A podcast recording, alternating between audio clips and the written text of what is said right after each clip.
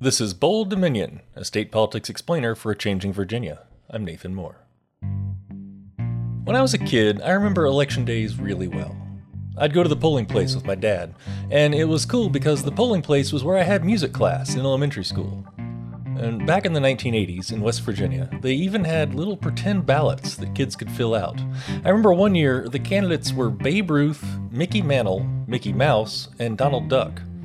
Why those four? I, I have no idea. Nor do I know what policies any of them would enact if they were elected mayor of Huntington. But I learned that voting was important. It was a way of celebrating living in a democratic society, and also a core responsibility of such. It was a key right that black Americans and their allies struggled for and fought for for decades, and finally won, embarrassingly not that long ago.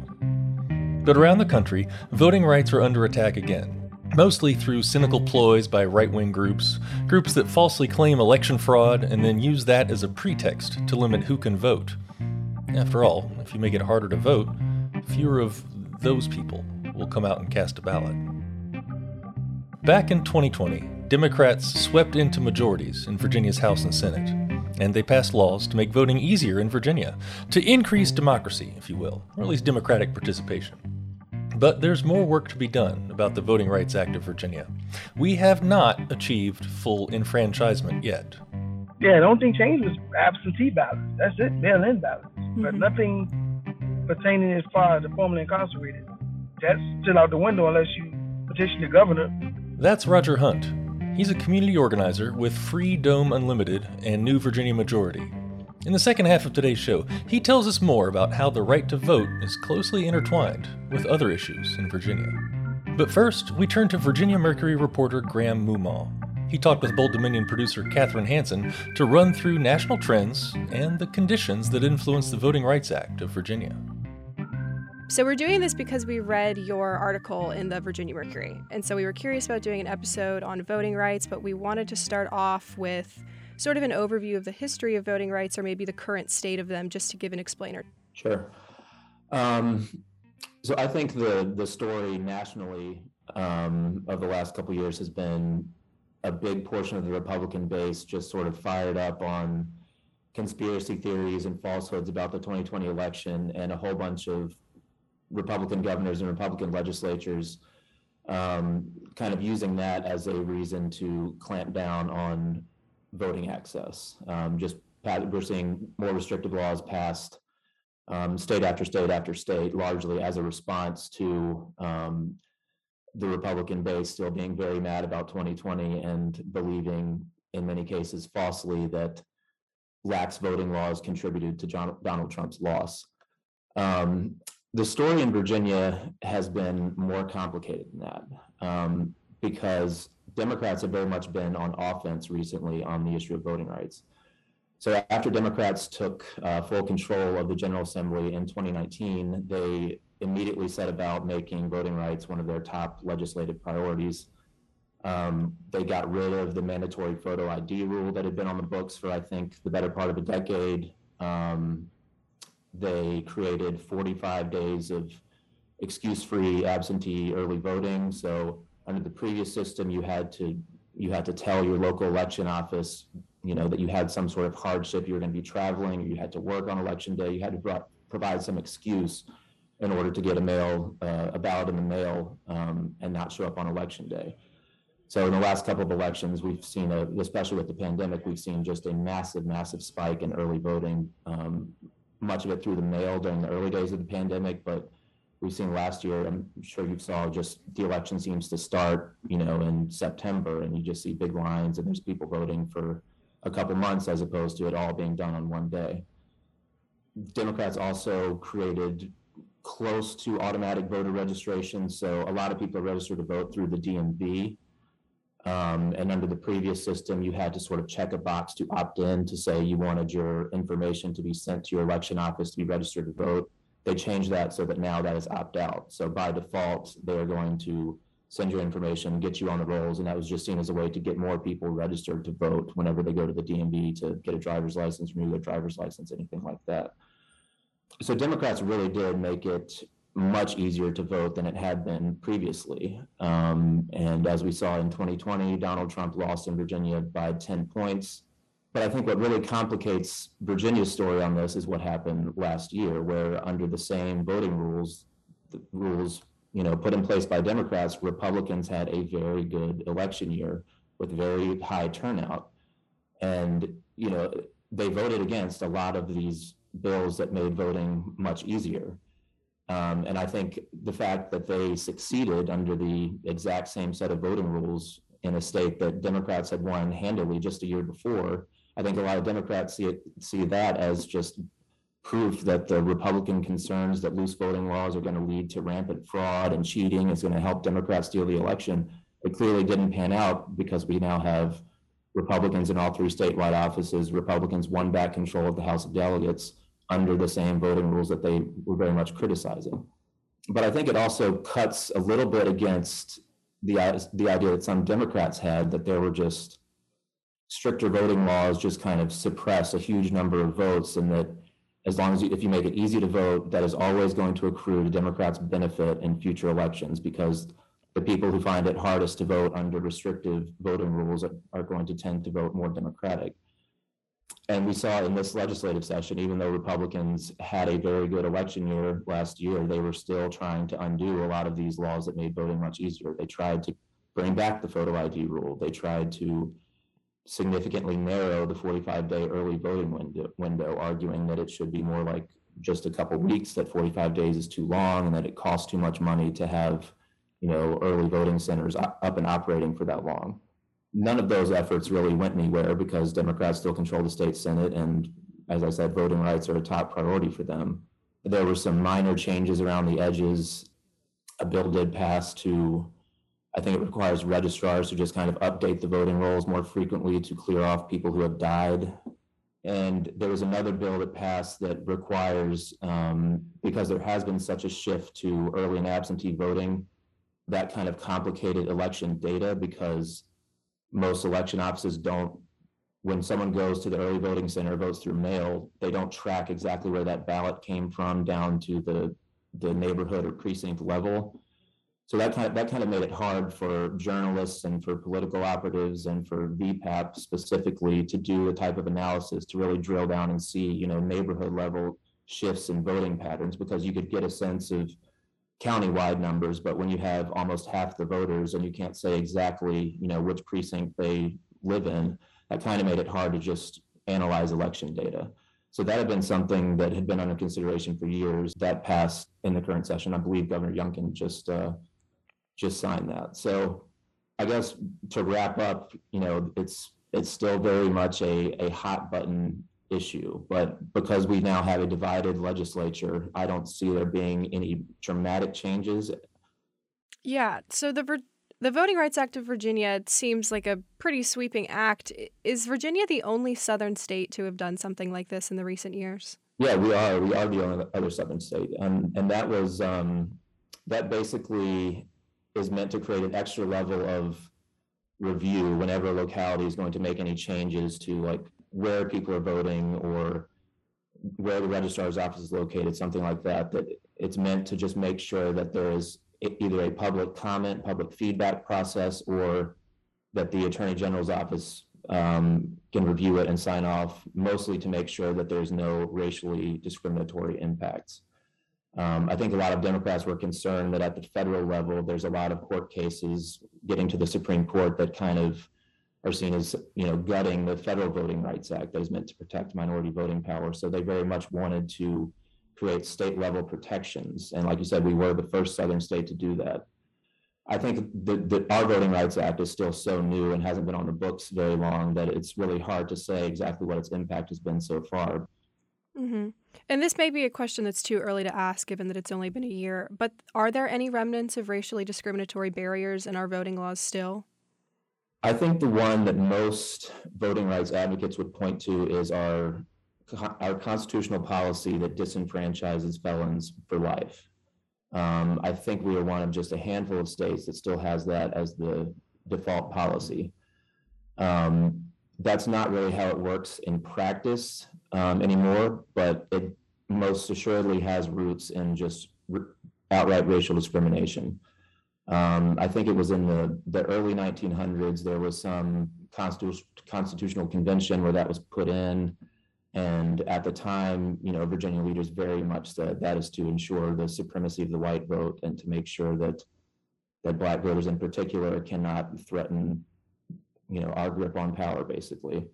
So that that has been, you know, a big part of the push to to get rid of that. They see this as a just a racist relic of Virginia's darker history, um, disproportionately impacts um, people of color who are whose communities are disproportionately, you know, policed and um, it changed pretty significantly under Governor Terry McAuliffe. You might remember he made a big push to um, restore voting rights to two, I think it was over 200,000 um, ex-offenders with the stroke of one pen.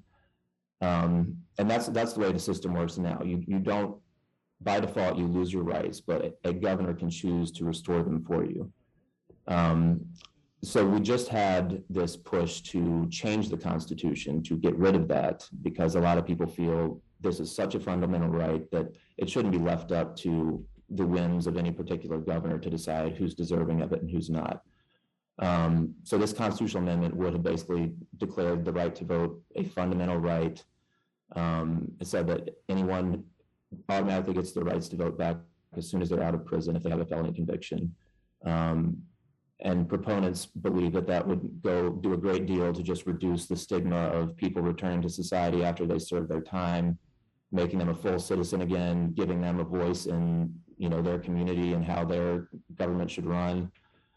Um, but that to change the Constitution, a amendment has to pass the General Assembly two years in a row, and then it goes to voters um, to, for the final up or down vote in a ballot referendum.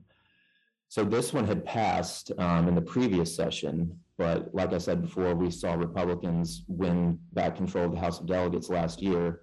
So that was a big question coming into this year as to was this was this going to pass again or not? Um, and Republicans in the House of Delegates did indeed block it. So it is not the amendment to end lifetime felon disenfranchisement is now basically dead because they blocked that. Um, and that means it'll be up to the new governor, Glenn Youngkin, to he can decide how how lenient or how strict he wants to be.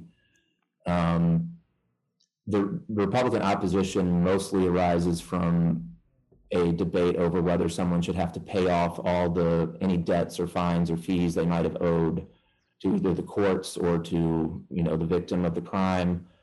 Um, Republicans argue that you shouldn't, you know, you you can't really say someone has paid their debt to society if they still, you know, owe the, owe money to the person they wronged.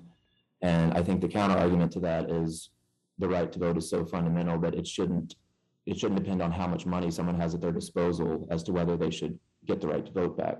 Um, so with that amendment failing, we are basically left in a position where we'll, we will just have to wait and see what Youngkin's approach to this is going to be. His administration has kind of said, you know, he's a believer in second chances and he's going to continue um, the policies from the past two governors that have basically been it's it's almost automatic. They don't really tell people no, you, we just don't find you worthy of voting rights. Do you think the Republicans would compromise maybe that you know, maybe it's not automatic restoration of enfranchisement, but it's also not just on the governor's whim. Like maybe you appeal to a board they, or the mean, process they, is easier. They kind of they have made noise that they that they are for that. You know, they there there are a lot of Republicans who who did agree with this amendment that that their party rejected. But yeah, I think they have said they have said they are open to something that includes the paying off any any outstanding debts and I think some of them would probably want to distinguish between violent crimes, particularly heinous crimes, and you know less serious offenses. I, some might even think you know someone should have to show that they are turning their life around in order to be be worthy.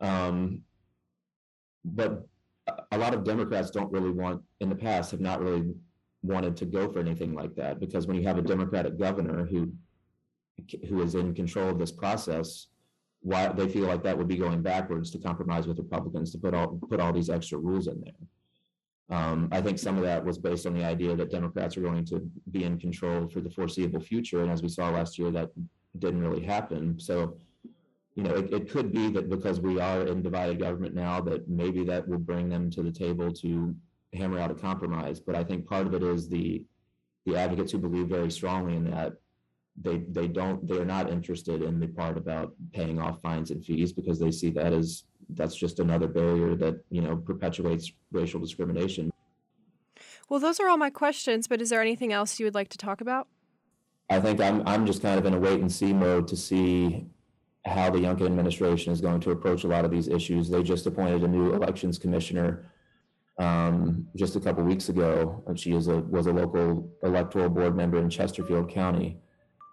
So you know she she doesn't have a whole lot of authority to dictate voting access or anything like that. You know she has some small decision making power that could potentially affect that, but you know I'm I'm trying to sit down with her to sort of get a sense of her philosophy on some of these issues and um, I think depending on how she views some of these things, that could be important to at least the, the next year before we have the next elections in 2023. Graham Moomaw is a Virginia politics reporter at Virginia Mercury. Stick around. In the second half of today's show, we're getting a boots on the ground perspective from a community organizer. You're listening to Bold Dominion, a state politics explainer for a changing Virginia. Visit us online at bolddominion.org. And I want to tell you, we're looking for good ideas to cover for future episodes. If you've ever had a question about state politics, just something that didn't make sense and you just want somebody to explain it to you, well, let us know. Shoot us an email at bolddominion at virginia.edu. Anyway, you can always find us on Apple Podcasts, Spotify, or wherever fine podcasts are served up. Go ahead and subscribe and leave us a nice review while you're there. Bold Dominion is a member of Virginia Audio Collective, online at virginiaaudio.org.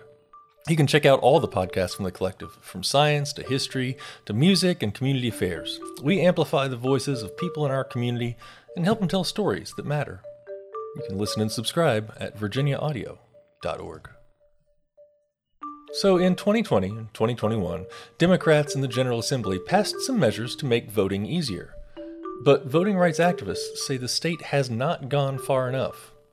However, in this year's General Assembly session, Republicans were calling the shots in the House of Delegates, so bills supported by the Right to Vote movement got pretty well snuffed out. Roger Hunt is a community organizer with Free Dome Unlimited and New Virginia Majority. He talked with Bold Dominion producer Katherine Hanson. Could you just give us a rundown at what you're doing at Freedom Unlimited and New Virginia Majority? Well, for um, New Virginia Majority, I'm um, basically like lead organizer for Right to Vote. Mm-hmm. We led the Right to Vote campaign, and for Freedom Unlimited, is I'm dealing with um, housing issues as far as um, reentry for formerly incarcerated. Okay, and can you tell us more about the Right to Vote campaign? Yeah, um, I would like to. I wouldn't say it was successful because it didn't pass through the um through the House, even though it passed through the Senate this year. But the Right to Vote campaign was basically to hopefully grant voting rights for all returning citizens once they are done with their incarceration. Like the moment they come home from prison, they should have their voting rights restored automatically instead of having having to go through the process of petitioning the governor because right now he's the only one that could grant automatic voting rights. And under the last um, basically three administrations, you pretty much had your voting rights, but currently under the new one, I think those things are about to change.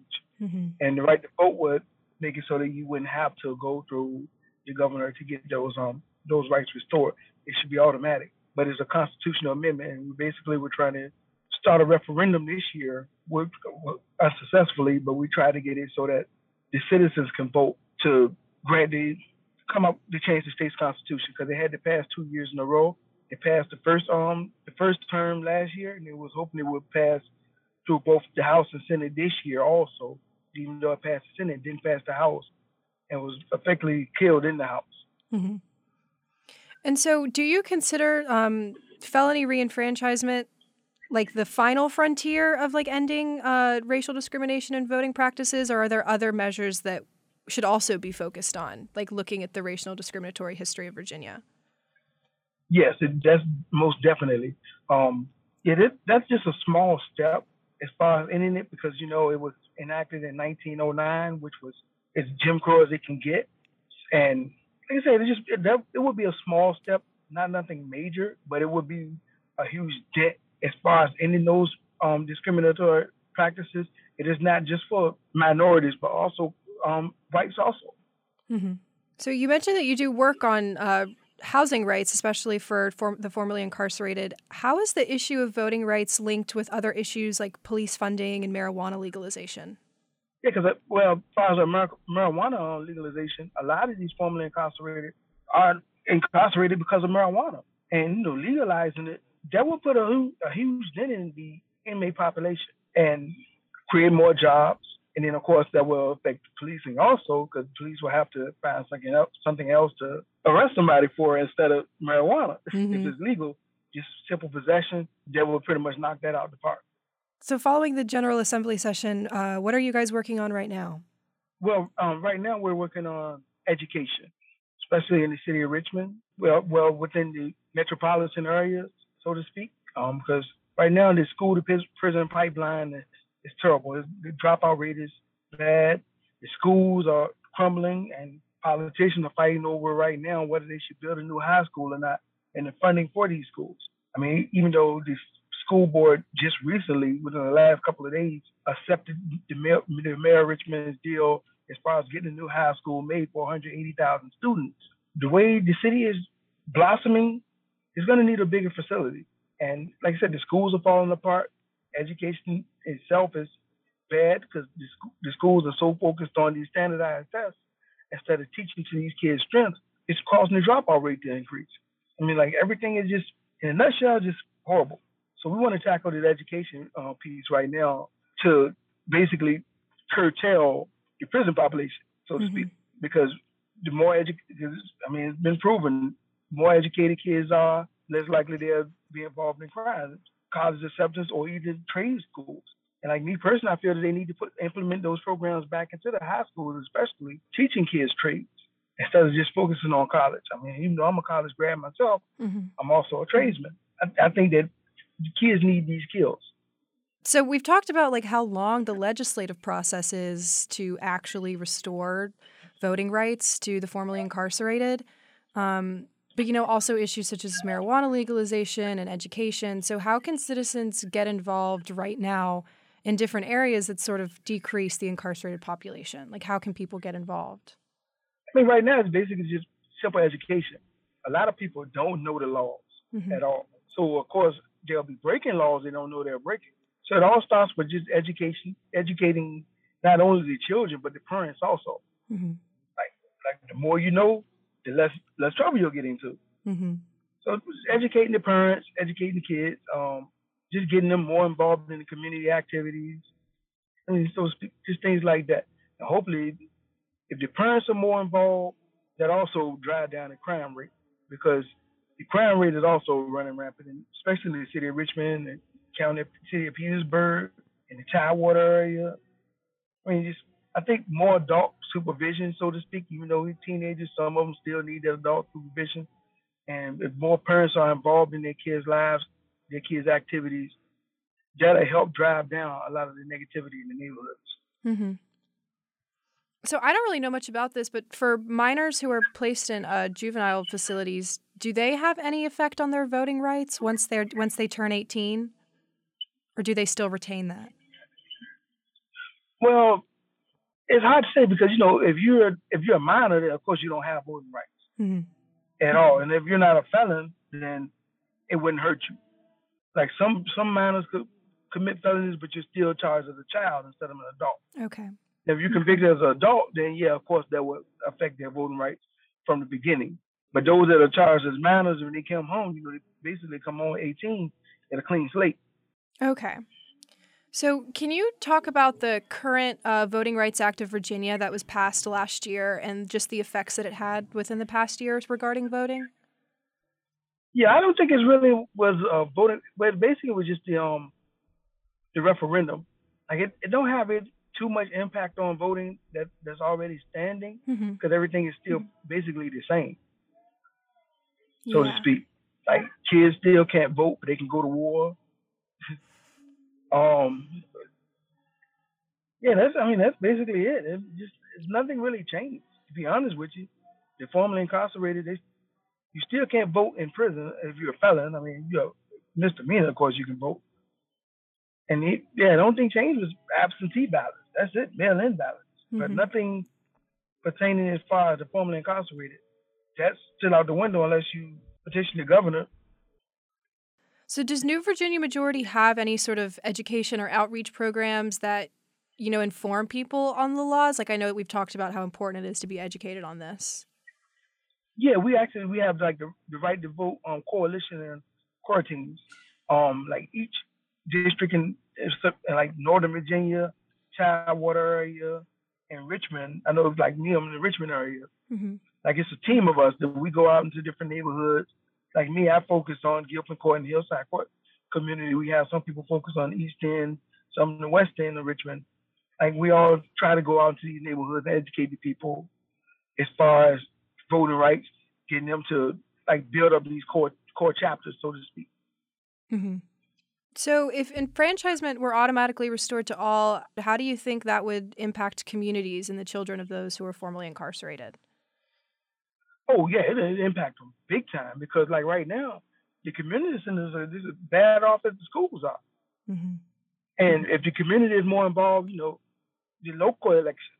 So you got to think about the school boards. You think about city councils. They can be these formerly incarcerated can be able to vote on those also, and that also and that in in a nutshell would change everything. So the more community involvement, especially if they have the right to vote, then they get educated on on their rights. Mm-hmm. They can make those changes within those communities, fix up the schools, put people in power that's actually willing to help out the kids instead of just voting the same people in that really don't care. Mm-hmm. Because the same, because the, the people that's getting voted in are being voted by people that already have their rights. But it's a lot of people in the city of Richmond and surrounding counties and all over Virginia that don't have voting rights because they're formerly incarcerated and they want to make a difference in their neighborhoods, but they, right now they can't. Mm-hmm. So right now, how can people, you know, until this goes through the session again, how can people start getting involved at the community level to sort of mitigate the damage that's done until reenfranchisement is restored? I mean, yeah, they can still speak at city council meetings. They can still um, attend town hall meetings. Um, go to the community center. They can still buy. well, they can't really legally volunteer, but they can still help out, like just support the kids. Mm-hmm. Because like for me, that's basically what everything boils down to the children. Because like I said, it, crime is rampant. There's too many children getting murdered on a daily basis, especially in the city of Richmond. And um, if there's more parental involvement, especially with these formerly incarcerated, you know, they I'm quite sure they would want to do for their kids. I would hope. Mm-hmm. And just being there, just being a presence. That's all it takes. Yeah. Like I was, I was raised up off of it took it take a village to raise a child. And even if you formerly incarcerated, yeah, everybody makes mistakes. And one way to redeem yourself is help out the community, mm-hmm. especially the community you live in. So, what's next for community organizers regarding voting rights? I mean, yeah, it's um until the referendum um passed, I don't think it's gonna slow down anytime soon. Um, basically, just got to regroup. And in my my honest opinion, it was so much separation within the different organizations that if we all had came together and stayed together from the beginning, then the, the law would have passed. As opposed to well, one group wanted this way, one group wanted something another way, and nobody can come to a general consensus of togetherness until the last second. And of course, they're like, well, they don't really want it. If they did, they would have stuck together. Mm-hmm. So hopefully, going forward, all the different organizations like ACLU, NAACP, New Virginia, Legal Aid Justice, if all these groups could come together as one and tackle this, then it'll pass. Roger Hunt is a community organizer with Free Dome Unlimited and New Virginia Majority. Thanks to him and also to Virginia Mercury reporter Graham Moomaw. My name's Nathan Moore, and I'm the host of Bold Dominion. Our producer and editor this week was the wonderful Katherine Hanson. You can find us online at bolddominion.org. And don't forget to subscribe, it's just a click away.